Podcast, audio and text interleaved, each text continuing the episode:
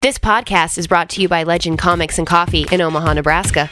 This is David Marquez, the artist of Ultimate Comics Spider Man and the upcoming The Joiners in 3D from Arkea. And you are listening to the Two Headed Nerd Comic Cast with Joe and Matt. Welcome to episode 115 of THN. We're talking comics and nerd news for the week of Wednesday, May 15th. That's 215th. My name is Matt Baum. That's at Matt Baumstein on the Twitter. And when I'm not teaching Girl Scouts to make crepes with the help of a gin fizz or three, I write the Comic Speculator blog for WordPoint.com. I did that yesterday. Good job. I volunteered. Yeah. And I'm Joe Patrick. That's at Joe Patrick116 on the Twitter. And when I'm not tricking my co-host out of bed at 8:30 on a goddamn Saturday, in blatant disrespect of his alcoholism, I'm the manager of Legend Comics and Coffee in Omaha, Nebraska, and the artist slash co-creator of Good Plus, which you can find at goodpluscomic.com.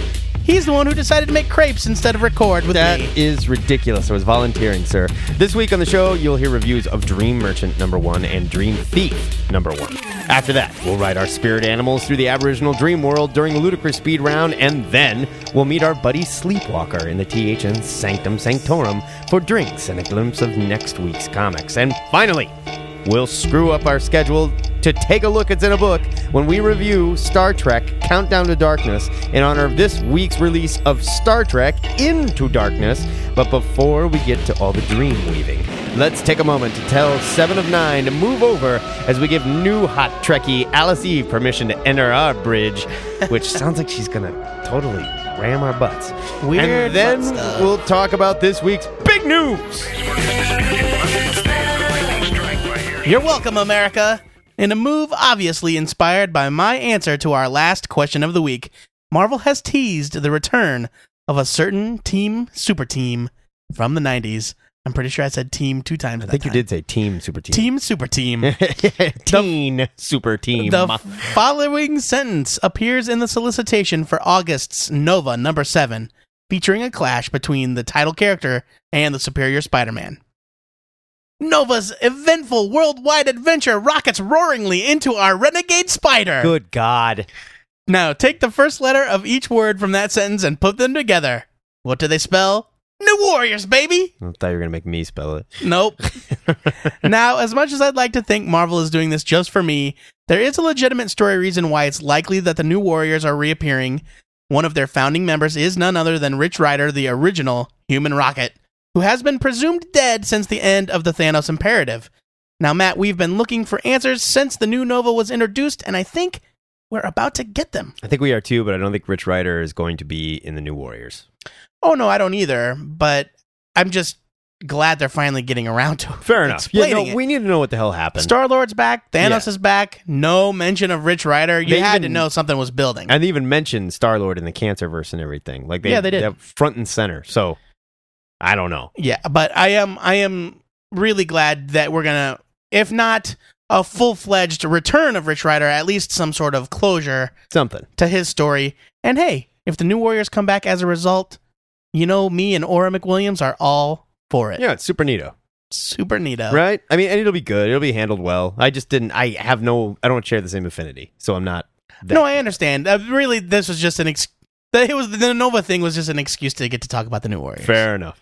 Sorry, I manipulated you. Because somebody demanded it, Rob Liefeld is hoping to bring Brigade back to comics, and he's following Top Cow's lead to do it. Liefeld has started a Kickstarter campaign to fund the creation of the reimagined Brigade series. What is Brigade? The Kickstarter page spells it out. Quote, the premise behind the new brigade is that all time and space is under constant attack by a multitude of threats, each attempting to alter the course of human history. Oh sh! A brigade of heroes is assembled by John Stone, aka Battle Stone, who com- who commands a diverse. I wish that was the Battle Space Stone. who commands a diverse unit of heroes uniquely qualified to defend humanity and preserve the fragile order of things. And uh, preserve the fragile order of the things, you know? But that's a saying. I Let's know, be I know, fair, I know. Oh. The fragile order of things. Unlike the Cyberforce promotion, which promised the first five issues would be free if fundraising goal was met, the amount of free Brigade issues depends on the amount raised. If the Kickstarter campaign meets its goal of $17,500, the first two issues of Brigade will be free to consumers, with more free issues added if that goal is exceeded. Joe, Do you plan on contributing the Return to Brigade, or are you not extreme enough? I am not extreme enough. Neither am I. but I certainly don't begrudge the man his, you know, chance to bring this back. And if Fair the enough. fans yeah, I mean, if the if the fans speak with their wallets and donations, then so be it. this is the ultimate measuring stick. Now, to be fair, the comparison to Cyberforce isn't exactly accurate. I think Cyberforce's thing was their goal was like 72 grand. Uh, s- I don't recall what the exact goal was, but it was way higher than this. Yeah, their goal was way higher, like many times higher. And if they met their goal, they put out the first 5 for free. Right. And they did. Right.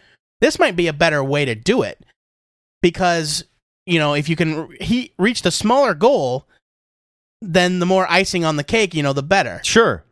He's aiming lower. That's Yeah. good. I mean, I And- suppose. I think, uh, like, if you look at his rewards for, the, for one lucky ten thousand dollar donor, they will receive all twenty two original art pages for Brigade Number One, and the cover art to the cover of their choosing because there will be variants. It is the ultimate Rob Liefeld fan's dream. ten grand. I mean, for the low, low price of 10K. But I mean, how many other comics can you buy the entire set of original art for less than ten grand? I, I mean, or for ten grand? I don't know. I- You know, it, and if you love him, maybe that's kick ass. I just don't love Rob Liefeld, and I don't care about Brigade. No, it's true, but. But But it's an interesting it's an interesting way to go about it, and I think we're going to see a lot more of this. Yeah. especially now that Cyberforce was a success, And we're gonna watch this. We'll follow up on it. We'll see how he's doing. and we will put a link to the Kickstarter in the show notes Sure. for those of you out there that feel so inclined. Get your wallets out, people. Get on it. Finally, writer artist John Byrne has a reputation among fans and fellow pros of being something of a curmudgeon, to put it lightly. I would say dickhead. Okay. now, however, Byrne has stepped forward to make an act of extreme generosity. On his forum, Byrne posted that he's offering up over 800 photocopies of his original art from books like The Amazing Spider Man, Marvel The Lost Generation, X Men The Hidden Years, and more. And he's willing to offer the entire collection to whomever ponies up the most cash for charity. What a guy. I know. In his post, Byrne writes, quote, By this time next month, about June 14th, whoever can show proof of having made the largest donation to charity wins the whole box. Your charity choices are the American Red Cross, the ALS Foundation, the American Cancer Society, and the Humane Society of the United States. Plenty of other worthy causes, of course, but those are my personal top four, so please pick from them. You will, of course, be able to write off the donation on your taxes. While the pages are just reproductions, this is an incredible opportunity for a fan to get a glimpse at Burns' work in progress and maybe. I thought maybe he wrote this part too, like in third person. No, no, no, no. no. This, we're back to Joe Patrick. Is he insane? This is an opportunity for a fan to get a glimpse at Burns' work in progress and maybe catch a peek of stories that never made it into print. Now, Matt, I know you have a cold black void where your heart should be, but It's I true. think this is pretty great. no, this is pretty great, and I, I, I think it's an excellent idea that more creators should do. Uh, the photocopies thing.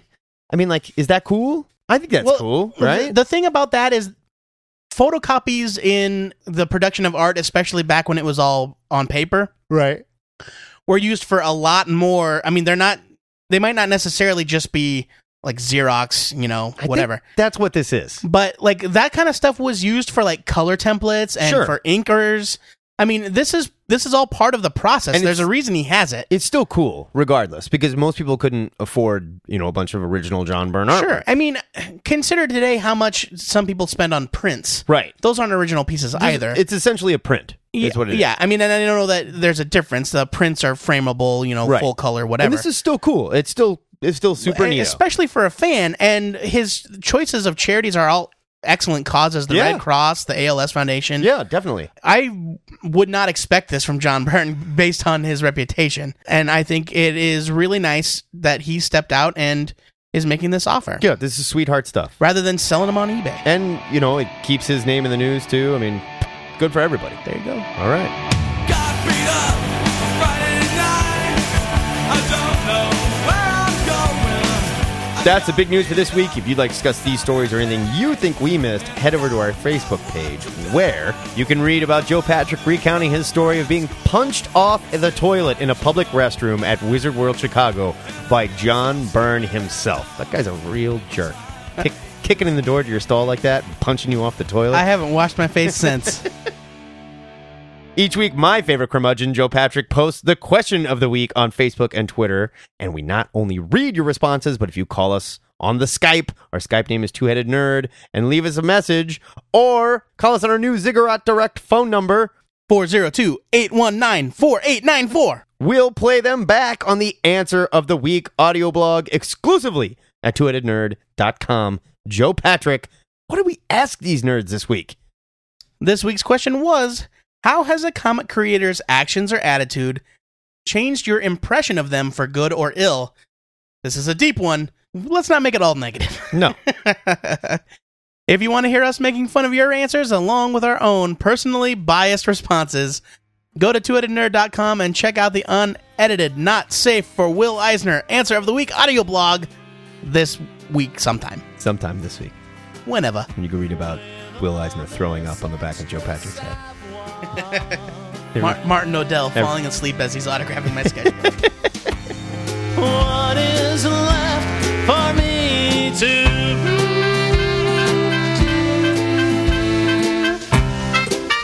It's review time at THN, where Joe and I review two of this week's new comics in search of the comic of our dreams. Joe Patrick, what'd you read this week? My review this week is of Dream Merchant number one from Image Comics, written by Nathan Edmondson with art by Konstantin Novosadov. Mm-hmm. Yeah, Novosadov. Yep, there it is. Novosadov, I'm calling it. he Russian. Here's your solicit. Haunted by recurring dreams, a boy named Winslow is hunted by mysterious beings and protected by an old traveler. Soon, Winslow will realize that what is in his dreams is what the rest of the world has been made to forget, and what strange entities will stop at nothing to erase from his mind. I would, I like to, I would like to say that like, like Metallica. Right. Mind From his mind. yeah. Now, I wasn't sure what to expect from this first issue. It's far from Nathan Edmondson's usual work. It doesn't have any of the globe-trotting intrigue of who is Jake Ellis or the real-world Black Ops adventure of the activity. No spies. No spies. Luckily, Edmondson takes his time setting up everything about the world of Dream Merchant, or everything we need to know right now, at least. This issue is double sized, and Edmondson takes advantage of every page. Dream Merchant number one is paced very well. It doesn't feel too drawn out or like too much was dumped on the reader all at once. The story here has a real ethereal quality, which fits very well with the dream theme, and I was really impressed by it. It's nice to see this kind of diversity from Edmondson, who up till now like we said, I've really only seen him on action books. Yeah. Who's Jake Ellis, The Activity, Grifter, you know, that sort of thing. This is definitely a departure. Definitely. The art by Konstantin Novosadov adds to that ethereal tone quite nicely. His art style is odd and angular, he uses very thin lines, and doesn't overdraw. It reminded me a lot of Michael Avon Oming, uh, you know, in a good way. Definitely. Definitely. Also, Guy Davis, very much in the way Hmm. Yeah, that he fair draws like people. Yeah. Novosadov has a great sense of pacing and storytelling as well. I wasn't surprised to learn that he has a background in animation. It shows Oh yeah. in, you know, the, his panel transitions and the way he frames things. Dream Merchant number 1 reads like the first act of a great movie. The creative team doesn't waste any time padding the book with things that don't matter. And this double-sized issue breezes by as a result. Plus, you get twice the content for only 350. Not too bad. This was a really strong debut issue, and I'm excited to see where this is going. I'm giving it a buy it. I agree. I'm giving it a huge buy it as well.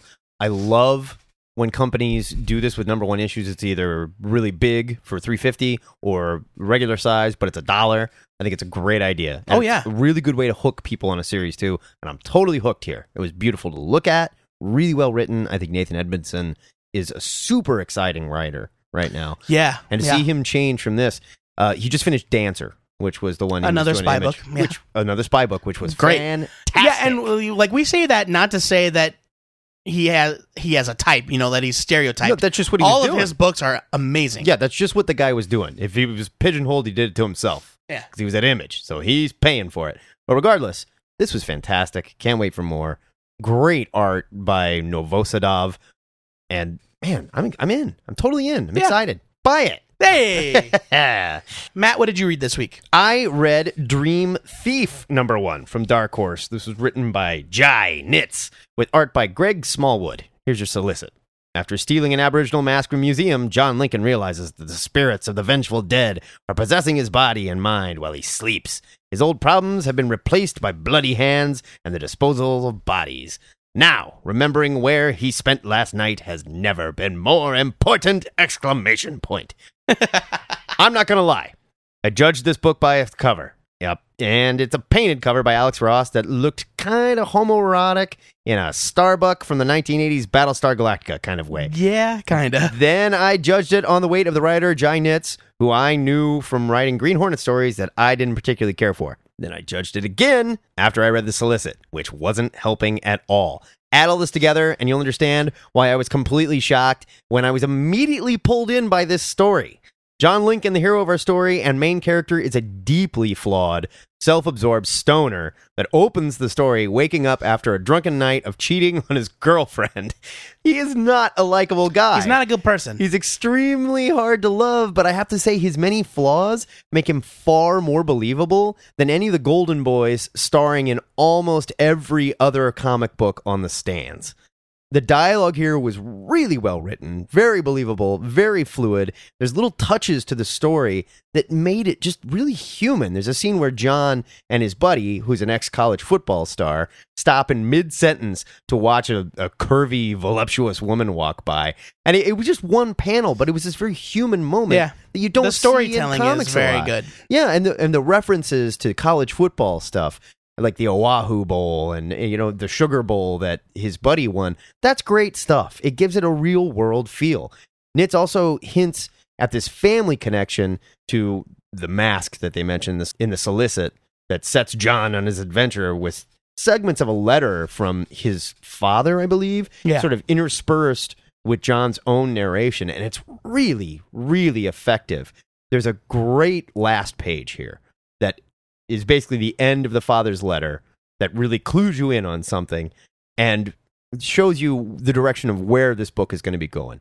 And it's a great story so far. It kind of reminded me of a human target meets Quantum Leap starring a young Charlie Sheen. Yeah.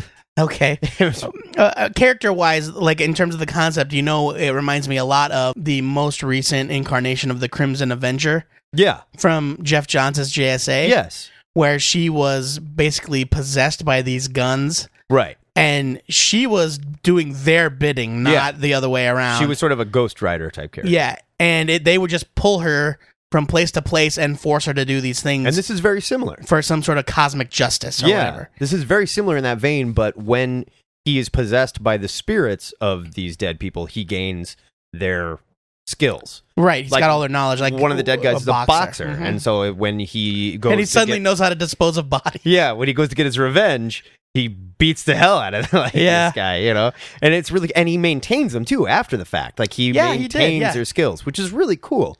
The art by Smallwood is really, It's really amazing. nice. I, I want to talk for a second about the design of the book. Yeah, that's, Not I- just the That's art. where I was going to go with this. Just the way that the panels are structured, there are no black lines. There are no b- panel borders. yeah, So they're just floating They're in sorta midair stacked like on top of colored each other. blocks. yeah.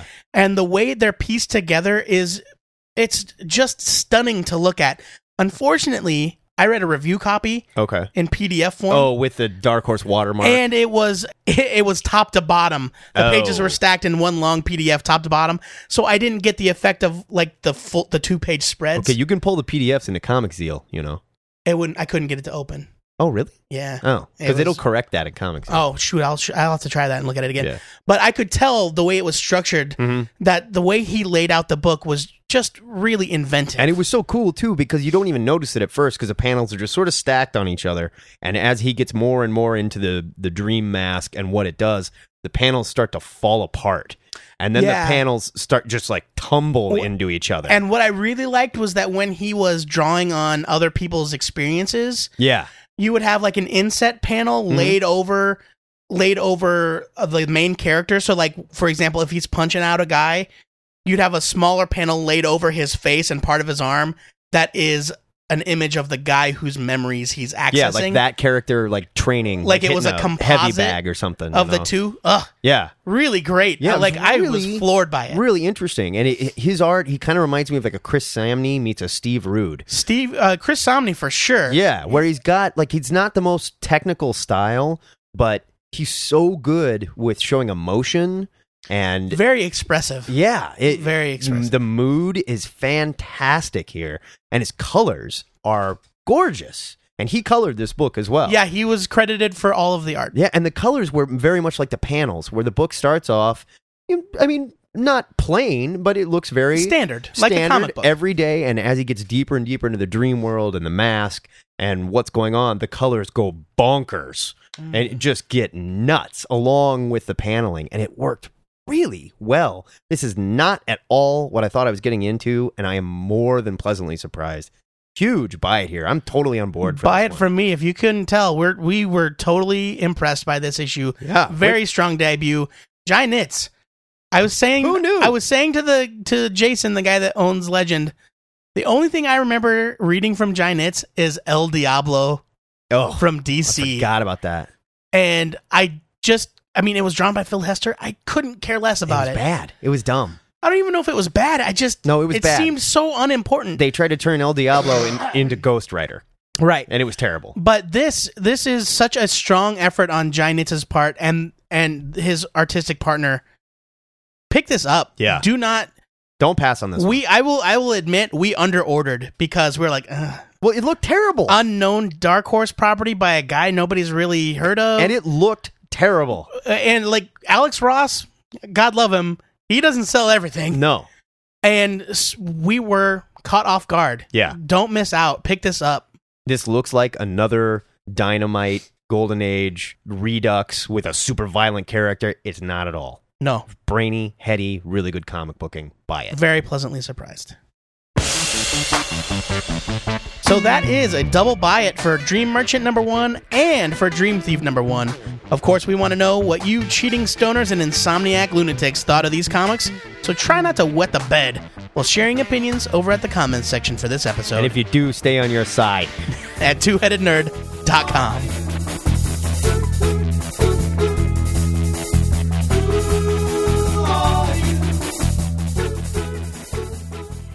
It's been a long week, and we just can't seem to keep our eyes open, but when we do cuddle up for a good night's rest, the action begins. Join us now as we mount our spirit animals. I'll be riding Lockjaw, and of course, Matt will ride Battle Pug as we chase down a giant Freddy Krueger head with bat wings through our twisted, nerdy nightmares, all while reviewing 10 comics during this week's Ludicrous Speed Round. Ludicrous speed! Go! Justice League of America's Vibe number 4 from DC. Just call this damn comic vibe already. It's I a know. dumb title. Sterling Gates is writing The Return of Gypsy here. and anyone who bought this comic for a Batman appearance might be pissed. The art by Manuel Garcia and Fabio Neves is Neves. is really good. They're both very talented. There's a good direction for the character here, but I'm just really tired of evil Amanda Waller. Still, you can skip it. Manuel Garcia drew this? He's one of the Like artists. from Bloodshot? yeah. Wow. Avengers: Enemy Within, number one from Marvel. This is the first part of a five part crossover between Captain Marvel and Avengers Assemble, both of which are books you should be reading. Captain Marvel's powers are killing her, and Earth's mightiest hero refuses to go down without a fight. Is it cancer? It's not cancer, shut up! Kelly Sue DeConnick delivers her usual excellence, and the art by Scott Hepburn, while kind of odd, kind of grew on me by the end. Plus, the return of the all female supervillain wrestling team, the Grapplers! Pound cakes! this is a no brainer. Buy it. don't remember no grapplers. Thunderbolts number nine. They were all murdered by Scourge. Oh, okay. Thunderbolts number nine from Marvel. You know, we started talking about this before the show. Joe Patrick read the first Thunderbolts and had a huge affinity for that series. I've read some of it and I know it's good. I haven't read the whole thing. But I like where they went on with the Thunderbolts, where they took different bad guys and put them on the team and so on and so forth. I think it just kind of lost its way. And this team doesn't work for me. It's not a poorly written book. It's just hard for me to care about it. If it was called something else, I might give this a buy. Wait, to be fair, it, it's not fair to judge it just It's by not. its name. It's not. It could be called Purple Monkey Dishwasher. But I if the book also was good. don't like the way Daniel Way writes the Punisher and That Elektra. is fair. So I mean, like, there's more reasons that I'm saying just skim it. No, yeah, it's fair. But skim it. Okay. Edgar Allan Poe's Fall of House of Usher, number one from Dark Horse. I have never been a big Edgar Allan Poe fan, but I keep gravitating toward Richard Corbin's comic book adaptations. Creepy, creepy, creepy. Corbin knocks it out of the park here visually. he's got this kind of soft. Somehow the lines are really soft. Yeah. And near painted color, they're astounding to look at. And everything looks like a glazed donut. uh, and I guess it's the artistry that really draws me in rather than the story that's unfolding because it is kind of like it's a little cheesy. But I can't really give it a full recommendation because it's just so bizarre. But it's definitely worth a look. Skim it. Buy it for me. Moth City, number one from Thrillbent. This is a new digital series over at Thrillbent that just appeared this week. Tim Gibson is the artist and writer, and he spins a really nice high concept tale of murder in a dystopic Chinese city. I couldn't really tell if it's future or present, and I don't know if that's even really important. Yeah, what is important is very cool art here. Reminds me of Matt Kin's mind management. Very cool digital effects in the page turns. Thrillbent's doing a really good job with their digital comics. I gave it a buy it, but it's free, so you don't have to buy it, but you should read it. Mark Wade's Green Hornet, number two from Dynamite. The, I gave it two issues, and the verdict is in. I don't really care about the Green Hornet. I don't care either. Still, this is well done, pulpy, masked adventure comics by Mark Wade. I don't care. and it's got great art by Daniel Indro, but it's not for me. It's not for me, but you may feel differently. Skim it. Who cares? Wow. Regular show number one from Kaboom! If you watch regular show, you will love this. I watch regular show. I loved this. If you don't, I don't know that you care. Unlike the Adventure Time, regular show has a ridiculous pothead timing to the dialogue and the stories, and I don't know if that translates well to comics. Like, a big important part of the show is the way characters talk and sound. That's not so much with Adventure Time. Adventure Time is funny. It's because it's a big weird wacky adventure with all kinds of different characters. I think regular show might work better as a show. If you're a fan, buy it. If you don't know about it, watch a show first. Skim it. Battlestar Galactica number one, Dynamite. I don't have much of an affinity for the old Battlestar Galactica, I do. but I was hoping that the cosmic gods Dan Abnett and Andy Lanning would be able to hook me. Sadly, I thought this was just okay. And the super dated style looks really ridiculous once you remove any fond nostalgia from the mix. Yeah. It's all big hair and medallions. Yeah. Skim it. Hairy chests. Yeah, big mustaches. Shagged space carpet. Bloodshot number 11 from Valiant. Barry Kitson comes on as the artist, and as always, he looks great. Here we see Bloodshot defending the kids he's freed from the Harbinger program, from the Hardbringer program, and when he comes face to face with Toyo Harada, the leader of the Hardbringer group, horrible sh- happens to Bloodshot's face. It turns inside out. Yeah. It's really bad. Awesome. Unstoppable bad guy meets unstoppable bad guy. Terrible sh- happens. Bye. I will say about the about Bloodshot, like half of the book is repeated almost page for page in Harbinger Wars number 2. So, you know, it's a little dicey. It's got different art, but the events and the script are the same. Oh, okay, okay. I'll give you that. You do see it from Bloodshot's point of view. and I will say say also that the kids that he rescued are from Project Rising Spirit, not from the Harbinger Foundation, which took me about 12 issues to finally get straight. Oh, that's right. Yeah, but it's confusing. There's They a lot were- of weird little psychic kids The running around. Hardbringers were coming for him. The Hardbringers were coming from him. That's right, because they wanted to make them Hardbringers. Enough. Ludicrous speed. Good God. I, I still love it. Doomsday It's Point wonderful. One, number one from IDW. It's Doomsday.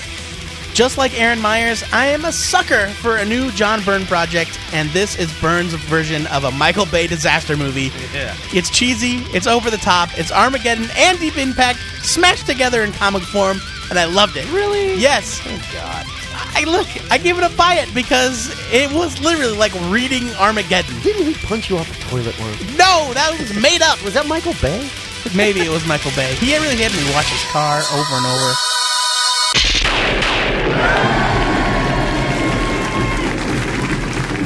Breed, breed, breed. That is your ludicrous speed round, and breed is the sound the alarm makes when the Cylons attack, as seen in this week's Battlestar Galactica number one.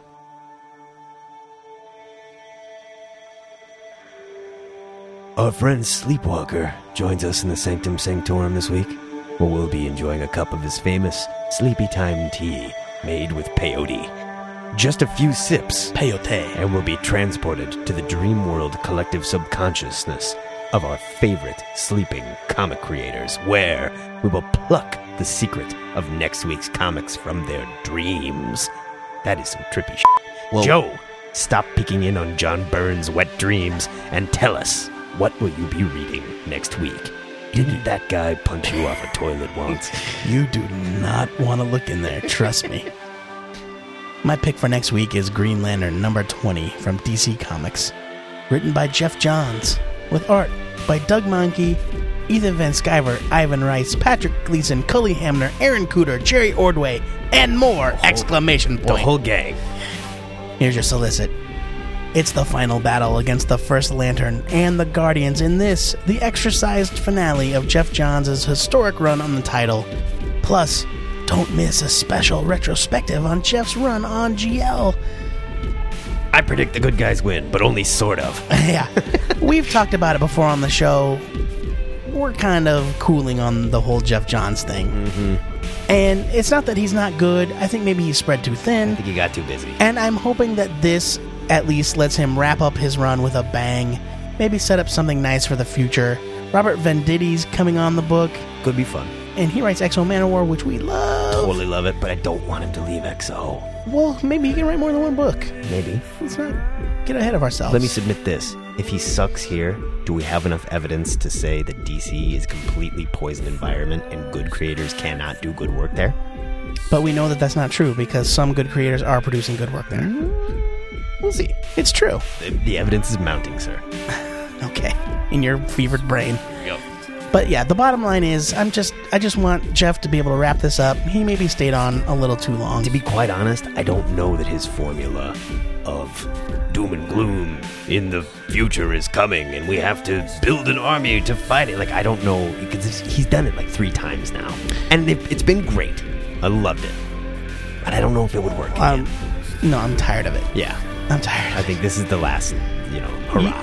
You, you can only have mega crossover followed by mega crossover Right. followed by mega crossover in the same three books. It's Right. happened so many times. And the end of the universe, like every single, like, oh Jesus, this is already time Yeah, for like- the end of the universe again. I'd really just like to get back to Hal Didn't Jordan I just leave this party? fighting space pirates Yeah, or something. whatever, you know?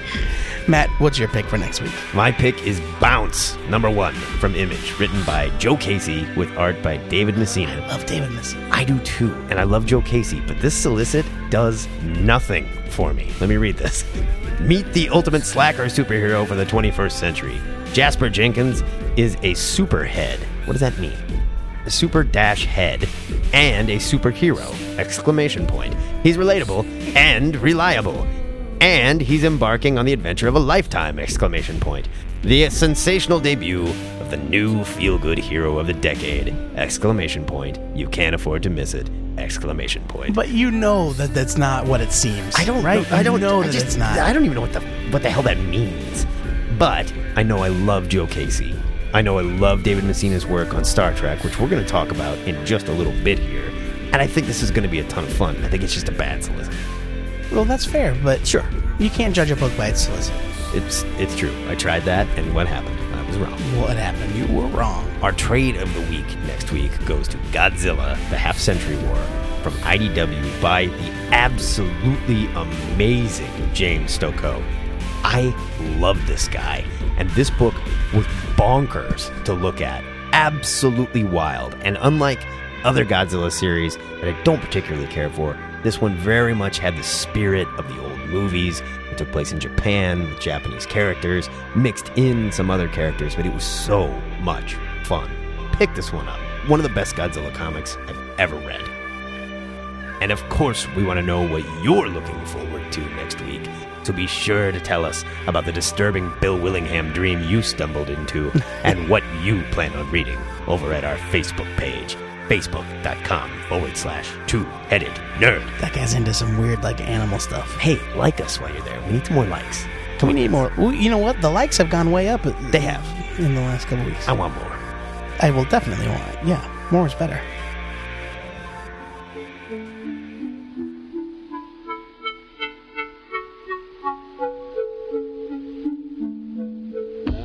Normally, this week, the comic pushers would be here slinging their comic crack. Guess what? I don't have to rap this week. Nope. In your face. Next week.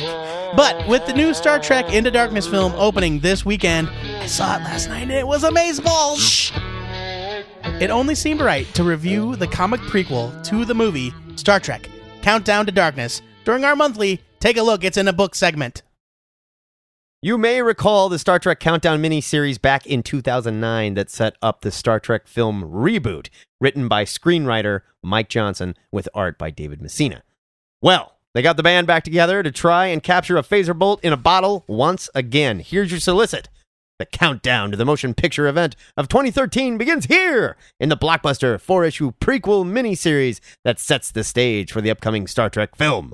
Like the best selling Star Trek Countdown in 2009, this all new series leads directly into the mo- next movie with a story by Star Trek writer slash producer Roberto Orsi and Mike Johnson, Star Trek ongoing series, and drawn by the original Star Trek Countdown artist Dave Messina.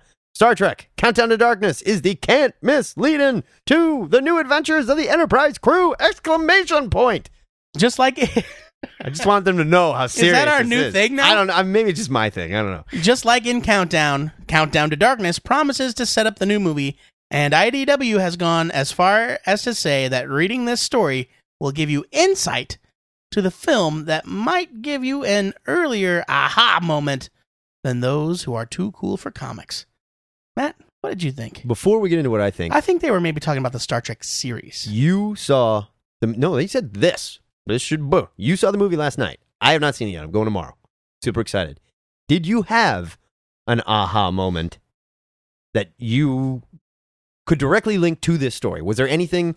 Was No. There, there was nothing. Okay.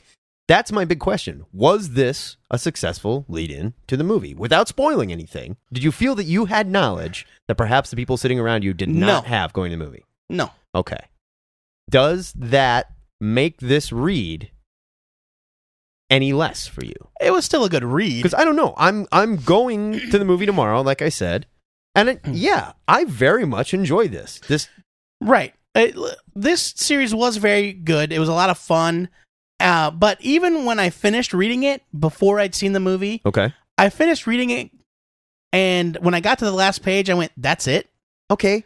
I had a like there was similar nothing. feeling. There was nothing in the story to me that made me think, "Oh, this is building to something big," right. because it wraps up completely.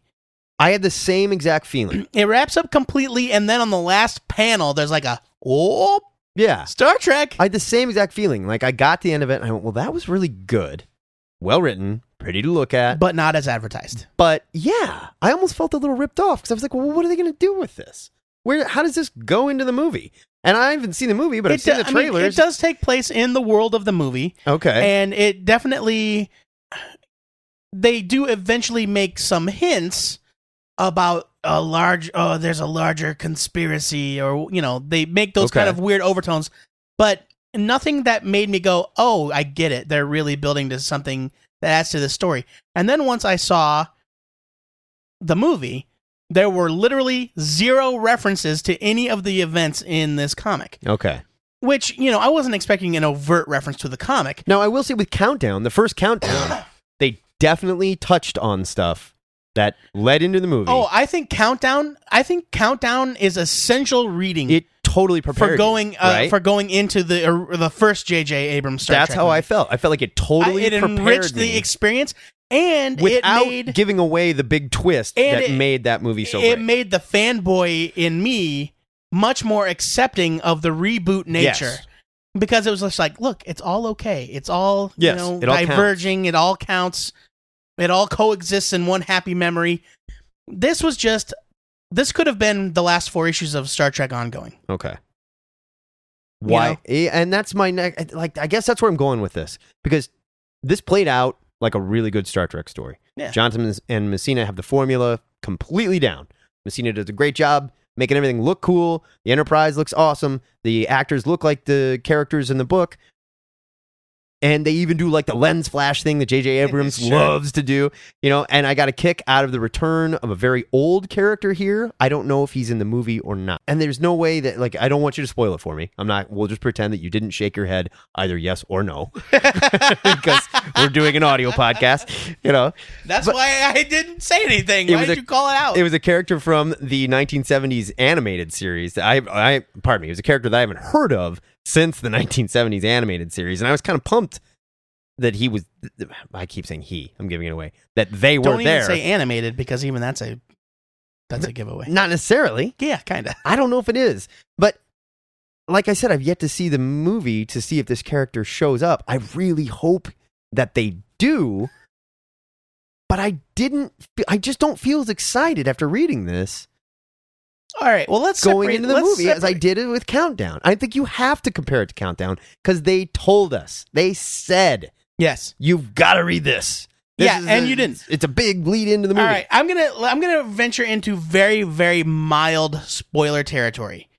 If you've seen the trailer, you've seen a moment where Kirk and McCoy are running through this field of weird plants and they jump off a cliff. Right, and there's Right? red people chasing them. Yeah. There's people chasing them. Mhm.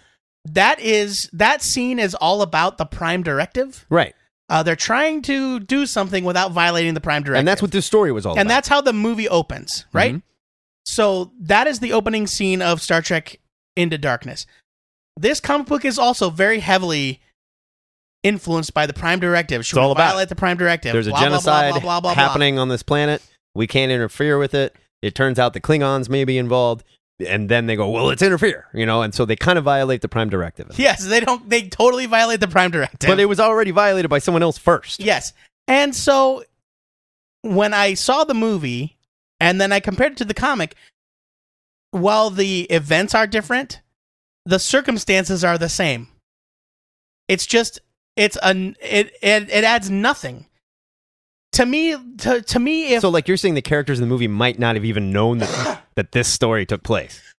yes, it, like if I'm reading if I'm watching the movie with knowledge of the comic and I am assuming that Kirk in the movie has these memories of what Kirk did in this comic, Right. I would say, man, what is it with this week? Two instances of me having to violate the prime directive? Wow. You know, so, uh, on that basis, It seemed I, repetitive. I can only give this a skim it. but let's separate it from the hype. I can't. I don't think you can. I think you have to. I have to punish this story because of the hype. But Is it a good story? Yes. Should it have just been as a standalone story, it's very good. right? And it should have just been maybe the last four issues of the regular Star Trek ongoing. Well, and that's not that's even beside the point because it's gonna be in a it's gonna be in a trade just like everything else, so who cares? I suppose.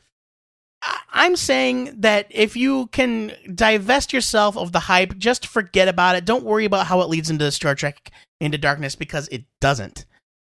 Enjoy it for what it is. It's a good story with great art. I'm giving it a skim it. I'm giving it a skim it. Yeah, I'm giving it a skim. It. See, I don't mean to bully you, but there it is. I mean, I just I felt at the end of it when it when I got to the very last panel, I went, "Well, "I'm sorry, this was good, but why do I? Why does this lead me to the?" I movie?" just feel like you build it as a prequel. Had they just set it up with four issues of the Star Trek series saying, "Hey, it touches on some stuff that may or whatever," I'd be I fine just, with it. I just feel like downgrading it is punishing the creative team for the sins of the marketing department. hey, I'm sorry, but they're all work together. That's like being mad, like being mad that now all my Hellboy trades have huge stickers on them that say "Now a major motion picture." I was mad about that because the movie sucked. The movies don't suck, but I don't want those stickers. Both of them sucked. Let's just leave it at that. Wasn't me. Yeah, so just say so Yeah. that's a double skim it for. Well, that is a double skim it for Star Trek Countdown to Darkness. I may have bullied you into your skim it. Fair is fair. I don't care. Fair is fair. You deserve it. Look at me not arguing with You're you. a giant man boy. You're fighting with me for no reason. I'm just trying to get you. If you have a suggestion for a trade or graphic novel you'd like to hear us review, send it to us via email with the subject Take a Look. And of course, we want to know what you thought of Countdown to Darkness and the new Star Trek movie, so violate our prime directives over at our Facebook page. My prime directive. Right in the prime directive. Sort of break it, break it down like this. And that's it for the Only in Dreams episode of THN. If you dream of us shirtless and shimmering with sweat while discussing comics every week, you can subscribe to this show on iTunes or Stitcher, where if you want to prove your THN love, you can leave us a star rating or a written review or a Stitcher thumbs up to help us connect with other potential listeners. Huge thanks to all of our past donors, and if you'd like to help keep us in NyQuil and Lunesta, you can make your donation in any amount using our adorable little PayPal button at twoheadednerd.com. I'm using NyQuil pretty regularly right now, and I don't. It makes me feel funny. I mix Lunesta with red wine and it makes me drive my car in my sleep. While you're there, you can find links to our Twitter feed at Two Headed Nerd, our email, twoheadednerd at gmail.com, our YouTube channel, THN Comicast, no spaces, our Skype handle, Two Headed Nerd, no spaces again, and our There's always no spaces. There's never any space. just helping everybody out. And our new direct phone number, 402 819 4894. Tattoo it on your forearm, where you can send slash call us with your Ask a Nerd questions, or ask the comic pushers what you should be reading, or ask us to review your self published comic, be it printed, digital, whatever, exclamation point. And don't forget to check out all the new content from the THN Love Slaves at twoheadednerd.com, including the all new, all different Tales of the TD Dubs by our very own Tony Dugwright, who has now hit us with two articles in two weeks. Damn, that guy is and they're good. epic. Like this last one was three thousand words. I don't know. Maybe he's on something. It's all about the Atari Jaguar. I'm into it. Don't get off the drugs. And the return of Girl Meets Nerd featuring a lip sync battle between me and my wife on our very own new YouTube channel. Plus, Willie Toots just sent me an email listing all of the things he wants to write about. And that dude has nothing but time on his hands. Let's bring it on, Wooly. Remember to follow us on Twitter and like our Facebook page if you want to get in on the question of the week discussion. And if you want to hear your fellow listeners' answers as well as our own, be sure to check out the twoheadednerd.com web exclusive, not safe for wigwams audio blog, the answer of the week. I'm sorry, that's a little racist. In- Indian feather, not Indian dot. Got it. Next week, Oh, man. the comic pushers are s- back, slinging small, bagged, and boarded packages of highly addictive comics. But before we go, our weekly shout out goes to Joe Patrick, What? who is now a published comic book cover artist What? with the latest issue of Brian DuPont's Pecos Bill number two. Word to you, DJ, and we'll have info on how you can order Pecos Bill on our site. Until next time. Hey, I got the shout out. Look at you. Until next time, true believers, remember to pre order your comics. Your retailer just might kiss you on the mouth for it. This is Two Headed Nerd, signing off. See you in your dreams. Exclamation. point.